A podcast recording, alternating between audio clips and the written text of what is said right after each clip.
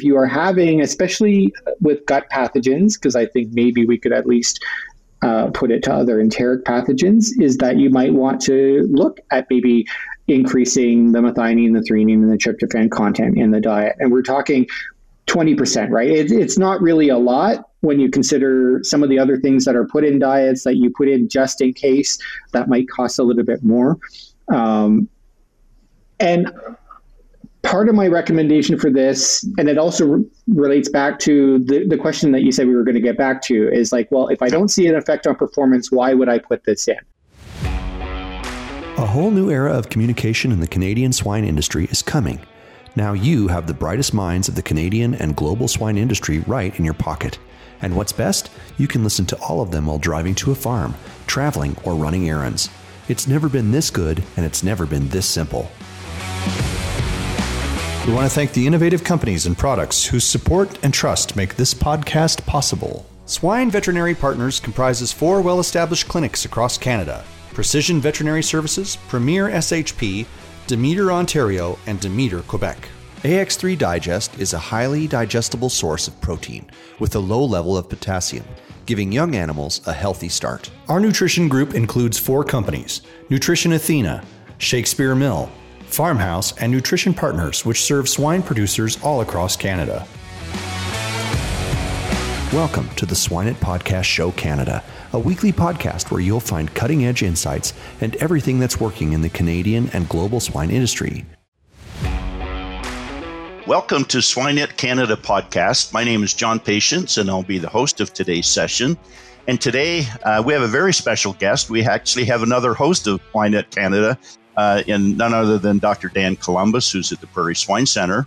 Uh, Dan, welcome to the podcast.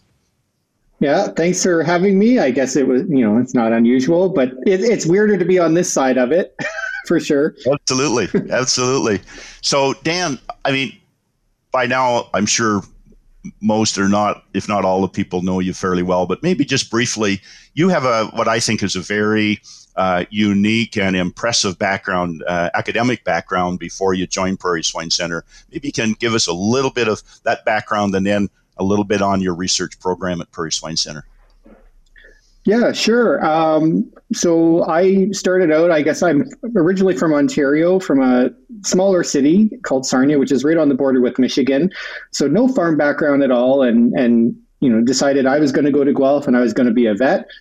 And after trying to get into vet school uh, and realizing the error of my ways, I, I, you know, ended up in agriculture and partly because I was trying to get large animal experience and, and eventually work my way into the swine barn at Guelph, and then eventually uh, starting as a research technician for Kees de Lange, who I'm sure most people would know um, from Guelph.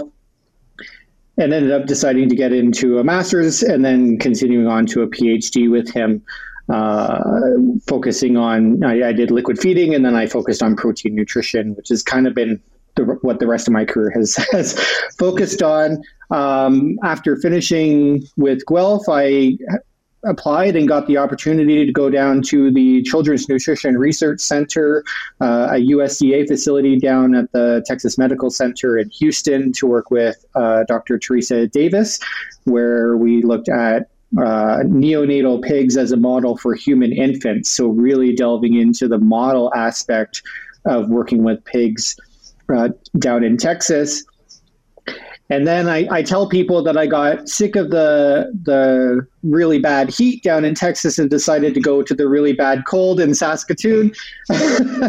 so yeah, in 2015 I came up and I joined the Prairie Swine Center as the the research scientist in nutrition, and that's where I've been uh, ever since. And I'm also adjunct on on campus here at the University of Saskatchewan, so I can have grad students and, and work with uh, many of the people in the, the Western College of Vet Med and VIDO and, and in the department there. Um, yeah, so for the, the last eight and a half years, I've kind of delved into a number of different areas, everything from feeding management to mycotoxins and um, Oh, what else have we looked at? Yeah, you know, it's kind of a, a, mixed bag, but I think that the biggest area of mine has continued, like I said, to be that protein nutrition and specifically amino acid nutrition. Um, and really looking at amino acid requirements and how the factors that affect those, in particular, uh, nutrient or, or, ingredient composition, whether that be fiber or, or a different ingredient in the diets, um, and mainly looking at the uh, health and how the health status of the animal changes how they use nutrients and respond, and how we need to adjust the diet to account for that. Yeah, it's um, it, to me when I look at your program overall, Dan. It really looks like you've got this triangle of uh, nutrition, the pig, and gut health. So you know the overall pig as an entity, but then you also focus in on gut health and doing that all through nutrition, which is obviously an increasingly important topic and one that we're going to talk a little bit about today. And we're going to talk about functional nutrients. So maybe to start that off, Dan, what in the world is a functional nutrient?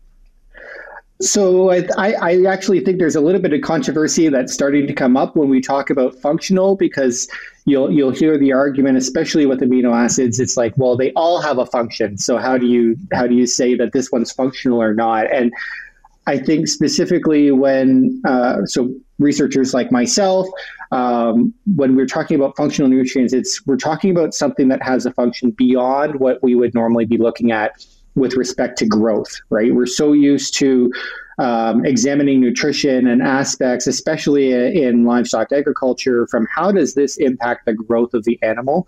Um, and when we talk about functional nutrients, it's how does it impact the immune status? How does it impact the gut uh, development or gut status in, in those pigs? How does it uh, affect the reproductive status? You know, it, it's something that goes beyond just protein synthesis in that pig. Right. Yeah, and that uh, you're right. It is somewhat controversial, or maybe maybe just not well understood. And I think from a nutritional point of view, Dan, it's a little bit scary to think that there's uh, ingredients that we put into our diets that don't uh, fit neatly into a mathematical equation to predict growth. Right? It's it's sort of extra growth uh, function as you've described it. So maybe you can give us a give us a few examples. Yeah, so actually, I was going to say, you know, and and that's one of the things that we've had pushback on is because a lot of times when we're talking about um, adding more of these functional ingredients, you don't get that impact on growth, or you actually get a reduction maybe in, in the growth performance of the animals, right? So it's also requiring kind of a different mindset um, to how we formulate and how we then even look at the economics of, of doing these diets. Um, I think one of the biggest examples of something that doesn't really fit, we don't, we're still trying to figure out, would be even fiber. Um, you know, it was traditionally looked at as an anti-nutrient. You don't want fiber in your diet because it binds other ingredients, it reduces digestibility. But now we're seeing that there's a lot of uh, benefits to having fiber, and even in the the weaner pig, which we you know we were always told do no fiber in the weaner diet, but it actually um, has been shown to have those effects on the gut development and microbiome development, which is a big one too, in maintaining that barrier function. Um, and, and there's difference whether you look at soluble and insoluble fiber, right? So I think that's one of the biggest ones that people might be more familiar with. Um, when we look at amino acids, a lot of the functional ones that we end up looking at um, tend to be methionine, threonine, uh, tryptophan has been another one. These are, are amino acids that, at, at least in my research, that we focus on because they are known to have to be key components of immune uh, system. So whether that's the acute phase proteins, mucin production in the gut with respect to threonine, um, or uh, impacting uh, feed intake or other aspects with tryptophan. Um, like so, these are kind of examples of some of the the, the functional nutrients that we would be looking at, um, and kind of maybe even what outcomes you need to focus on in order to see their benefit because you might not see the benefit in growth. Right. Or you might see the benefit in growth under some circumstances, uh, such as a health challenge, and not see it in other circumstances when there is no health challenge or a certain kind of health challenge, etc. So, right, that's uh, it, it is a challenging subject. So, Dan, let's pursue this a little bit because I think uh, you're right. It's a bit of a con- controversial topic or a somewhat misunderstood topic. and you made a very good point that you don't necessarily, in fact, frequently, don't see a response in terms of growth. And, and I'm going to come back to that. Um, and just to give you a, a, bit of time to think about the question is if I don't see a response in growth, why should I care? But we'll come back to that in, in just a minute. I want to delve a little bit more into what are functional in, in, ingredients or functional nutrients and what might they do. And so one that's kind of a very current topic, uh, an important topic in our world is zinc. So if I run a study to determine the, the traditional requirement for zinc in the in the young pig, I'm going to come up with a, a number that's in the range of what 80 to 150 parts per million, maybe yep. as high as 200 parts per million, something in that range. Um, but if I put in 3,000 parts per million, uh, then I'm going to see some real benefit. So, is that a nutritional response, or is, would that be an example of a functional response? I actually think that that one's a little bit of a different um, uh, kind of nutrient. And, and the mm-hmm. reason I'm saying this, and maybe it'll be controversial, is I think zinc's function to improve the performance uh, in the pig from my understanding, is from reducing the pathogen load in the gut and might not necessarily have a physiological effect on the pig. So in that situation, I don't necessarily, with my definition of functional nutrients, would say that it is one because it's not impacting something with the animal, right? It's it's increasing performance because now the animal doesn't have to respond to the pathogen load in the gut or you don't have the pathogens having the negative effect on the gut with nutrient uh, okay. absorption and that. I, I hope that makes sense. yeah, no, absolutely, Dan, and and and you're m- much more familiar with the topic than I am, so I was interested in in your take on that. So you're kind of saying that uh, in your mind, a functional uh, ingredient or a functional nutrient has to uh, uh, uh affect the animal specifically and directly, uh, whereas something like copper or zinc at if we call them pharmaceutical levels or extra nutrient levels, is really affecting the the microbiome in some fashion, and that's outside the pig, so to speak. Yeah, to me it would be like if you if you would consider an antibiotic a functional nutrient or not, right? I don't think anybody's really going to look at the antibiotics we put in a diet as being a functional nutrient. It's there to reduce the pathogen load. Right.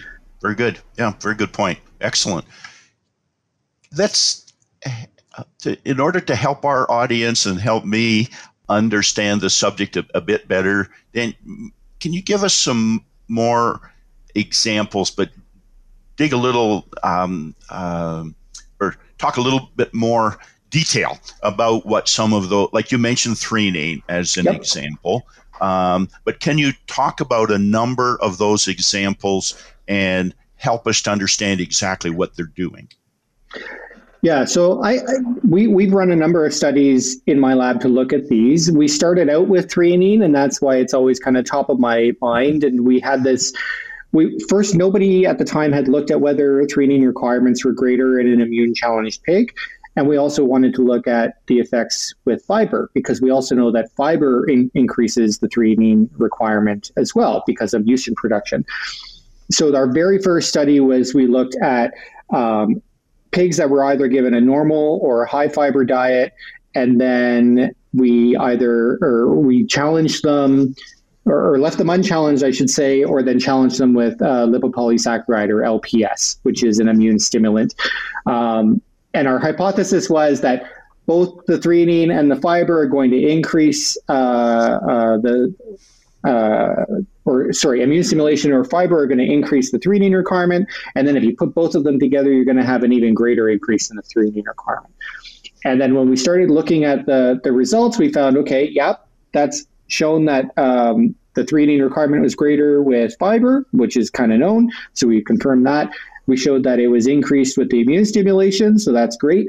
And then when we looked at the both together, we didn't have a further increase. And we thought, what is going on here, right? That should make any sense.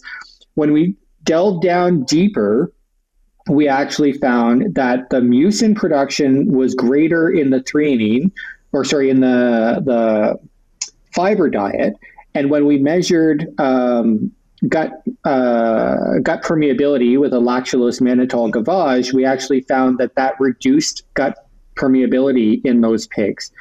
So our hypothesis is then that well, they don't require the extra threonine with the immune stimulation because the gut is already protected um, with the mucin, and that would be the major response variable. Um, we've seen this kind of multiple times where uh, it's kind of been the opposite of what we expected. Um, and so, another example, we did uh, a very first study where we are looking at a blend of amino acids. So, we gave methionine, threonine, and tryptophan at 120% of NRC requirements. Um, they got that for a week, and then we challenged them with salmonella, and then we followed them for a week after that, um, after the challenge. And again, one of the thoughts was when you stimulate the immune system, you have all this extra requirement for supporting the immune response. So the requirement should go up.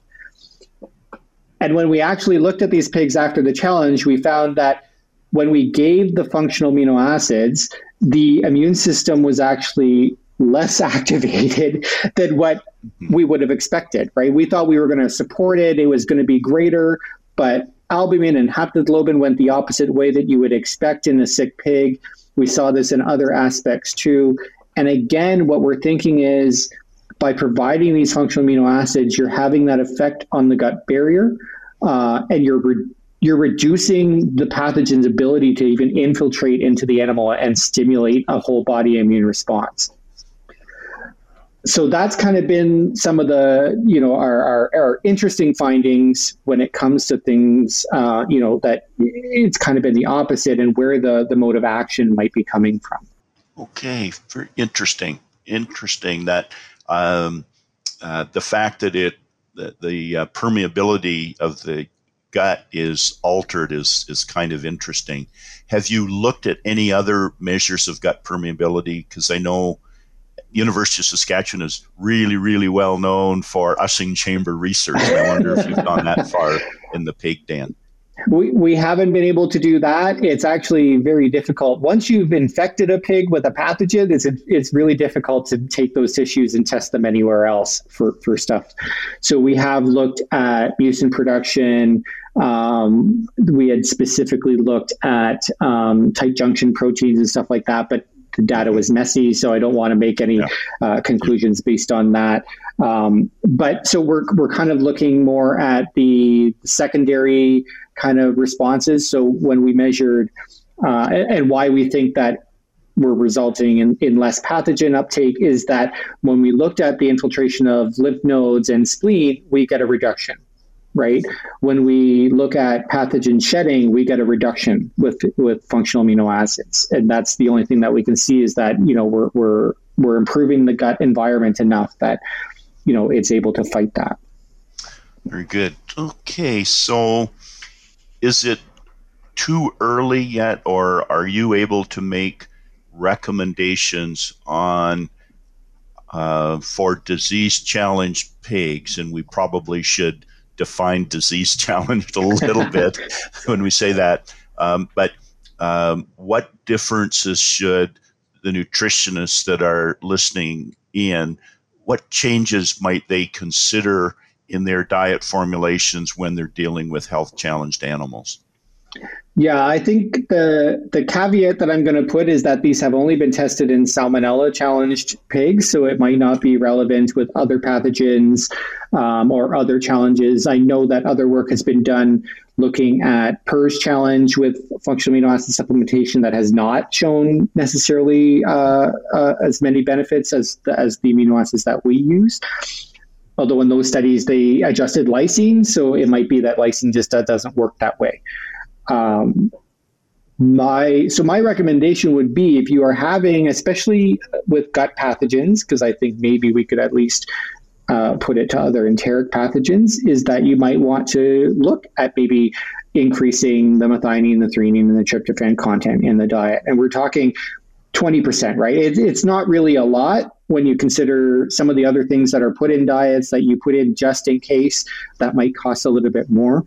Um, and part of my recommendation for this, and it also re- relates back to the, the question that you said we were going to get back to, is like, well, if I don't see an effect on performance, why would I put this in? So I'll, I'll mention two other studies that we've done where we looked at the long term effects. And so in these studies, we use the same blend of amino functional amino acids. We put them in right at weaning. We fed the diets for four weeks. Then we adjusted the or, we, we moved them all all the pigs onto a common grower diet for a week. Then we challenge them and then we follow them. So by the time we're measuring them they've already been off the functional amino acids for at least a week before we challenge them right? And now we're seeing well what did they have any effect?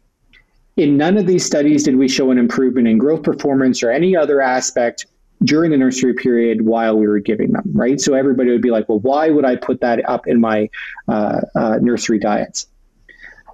But when we challenged them and we looked at their growth performance, the growth performance of the pigs that had received functional amino acids was greater than the ones that hadn't in the nursery. And when wow. we looked at aspects wow. like the immune response uh, and, and gut health and stuff like that, right, where we did see that, you know, they are, it's better with the functional amino acid supplementation beforehand, right? So it's not even that you're looking for it at the time, but especially in that early period, you are also uh, potentially setting them up for success later because you're also providing what is needed for that proper gut development and, and immune response development. You know, that's that's very interesting, uh, Dan. Uh, and you're not the only person who is kind of talking in those terms about how we manage uh, feed and manage pigs in that period immediately post weaning and the effect that that has on long term performance. And of course, I'm referring to Adam Moeser's work at Michigan State. Yeah. Uh, I mean that that's what really captured my attention. That's now getting to be relatively old data uh, in in the world of science, but it it seemed so foundational and uh, and really told me that when we're formulating diets and evaluating management practices for the that first two to three weeks after weaning, um, just looking at growth performance really is not enough for us to draw conclusions on what is the optimum program. And it looks like you've got data that would support that as well. Yeah, and one of the things that actually got us thinking about this was it, it was actually a study that was done with uh, Kees de Lange. I was still there at the time, and they were starting to look at uh, simple versus complex diets. So basically, plant based, no antibiotics with animals and potentially animal uh, or animal based products and potentially antibiotics included. Because they wanted to know is there an effect on performance or are you okay? You know, and they found out that, oh, yeah, you can feed the simple diet. They don't do as well in the nursery, but they catch up and all the pigs were fine at the end of market. And in that study, in one of the blocks, they actually had a disease challenge go through. I, I think it was erysipelas or something like that that went through. And so, kind of anecdotally, they they saw that the pigs that had been on the complex diet had not uh, had done better during that challenge than the ones that wow. had been on the simple diet. But then there was never any follow up to be like, mm. okay, what what's right? It, it, was it the diet or, or what's going on? So that was one of the things that we wanted to start to look at. Is like, okay, maybe the simple diets are okay if you focus on growth, but maybe long term you're going to run into problems or you're going to set your pigs up. And it, we actually did one of our studies where we looked at simple versus complex. So we either was all plant based or we included animal based proteins. Uh, this was one of the long term where we fed that throughout the nursery and then we switched them and, and challenged them. And the pigs that had received the animal based proteins did better in that subsequent challenge than the ones that, that had received the plant based protein uh, only diet. So this is one of those. This is a very clear take home, I think, for the people is that when you are looking at switching to say all plant based or removing your animal based proteins, which I know a lot of RWA programs, you know, they also require limited animal based diets, that you may have to really step up management. Uh, health, you know, uh, disinfection of those rooms and monitoring those pigs because you, they might not be set up as well if you have a challenge or a stressful time later on, just because they were on that simple diet. Okay, very, very good. Looking to elevate your brand and captivate audiences through the power of podcasting? Look no further. Introducing the custom podcast brought to you by Wisenetics, where we take care of the behind the scenes so that you can focus on what truly matters. Podcasting has become an invaluable tool for brand awareness, but let's face it, putting it into practice can be a daunting task. It's incredibly time consuming and requires technical know how. But don't worry, we've got you covered. With our experienced team at the helm, we'll handle the operational aspects so you can channel your energy into what your company does best. Are you ready to unleash the podcasting potential of your company? Schedule a call with one of our specialists today at the link in the bottom of this episode. You'll also receive a free podcast strategy consult tailored to the unique needs and goals of your business. It's time for our famous three. Well, it's time for us to turn to the three questions, Dan, if you don't mind. Sure. And uh, you're well aware of them. So the first one is what is your favorite uh, swine related book? So for me, I, I think it's probably going to be a, an obvious one, but a big go-to for me would be NRC, just because you know it's 10, 11 years old now, but I think it's still very relevant uh, and provides a lot of information in there. I also, because of my focus on amino acids, really like the the amino acid books by uh, Guoyao Wu, who you know is probably the amino acid guy to go to, and so it's always beneficial. He's he's one of the ones that coined the the term functional amino acids, right? So he's kind of my go to. Very good. And what about books of any kind, uh, fiction, nonfiction, not related to swine?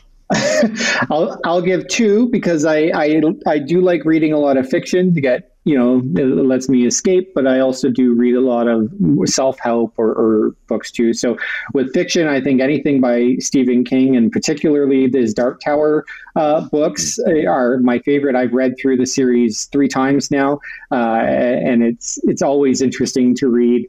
Um, the other one that I like is more on the self help. Uh, it's a couple years old now, but it was big. Is um, the subtle art of not giving an F uh, by Mark uh, Manson. Uh, which kind of, you know, it's kind of a guide to life and how we should be looking at things. And but I particularly like that one because he challenges a lot of the the concept the, the ideas that are being put out there right now right? He, he has no problem coming out and saying you're not that special. You don't deserve happiness. You don't you know and and, and the, but the way he writes it, it you know it makes sense Yes. You know, yes. and the biggest thing, the biggest message that I think he puts in there is that if you're happy, you're not growing and you only get growth by struggle. Right. And so that's where we really need to focus on. Right. on that happy note. struggle is good. It's whether yeah. or not you decide to suffer that is yeah. that is up to you, right? there you go. That kind of follows the same line of thinking, I guess, is that I've learned more from my mistakes than from my successes. Right. Exactly. Yeah. Same kind of logic. Yeah. Yeah. Um, and then the the final question is is Dan. Oh, you've been at Prairie Swine Center for eight or nine years. You've you've got considerable experience. You've met lots of people, seen lots of people um, out in the swine world. What is it that sets apart those who have achieved particular success in the swine world? What what how, what makes them successful? Yeah, for for me, and this might be a little bit self-serving because I I do consider myself to be one of these, but I. I particularly enjoy working with and seeing the people that are the disruptors. They're they're willing to go in and challenge dogma and question, you know, whether something is actually the way it is or we should be doing it the way that we should and they're not afraid to speak that and and to question it and to look into it right? And then on the other side of it is admit when they're wrong. Right. You know i, I think that's the biggest thing. We don't get anywhere. We don't grow unless we're willing to challenge uh, and to ask the, the difficult questions. Right. Ask the difficult questions and be willing to accept the answer Dr. Dan exactly. Columbus, thank you so very much. This has been a really interesting podcast, and we really appreciate you taking time to spend uh, with us today. Thanks so much. Yeah, thank you.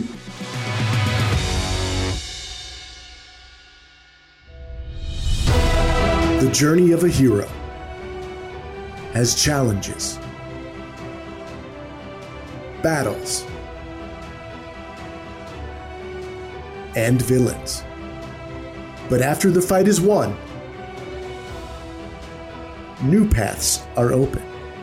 And it's time to catch our breath and move forward. More powerful and super than ever. And you, hero of the swine industry, do you have your cape ready to take new flights? Swine Talks 2023, December 6th and 7th. Together, we're more super than any obstacle.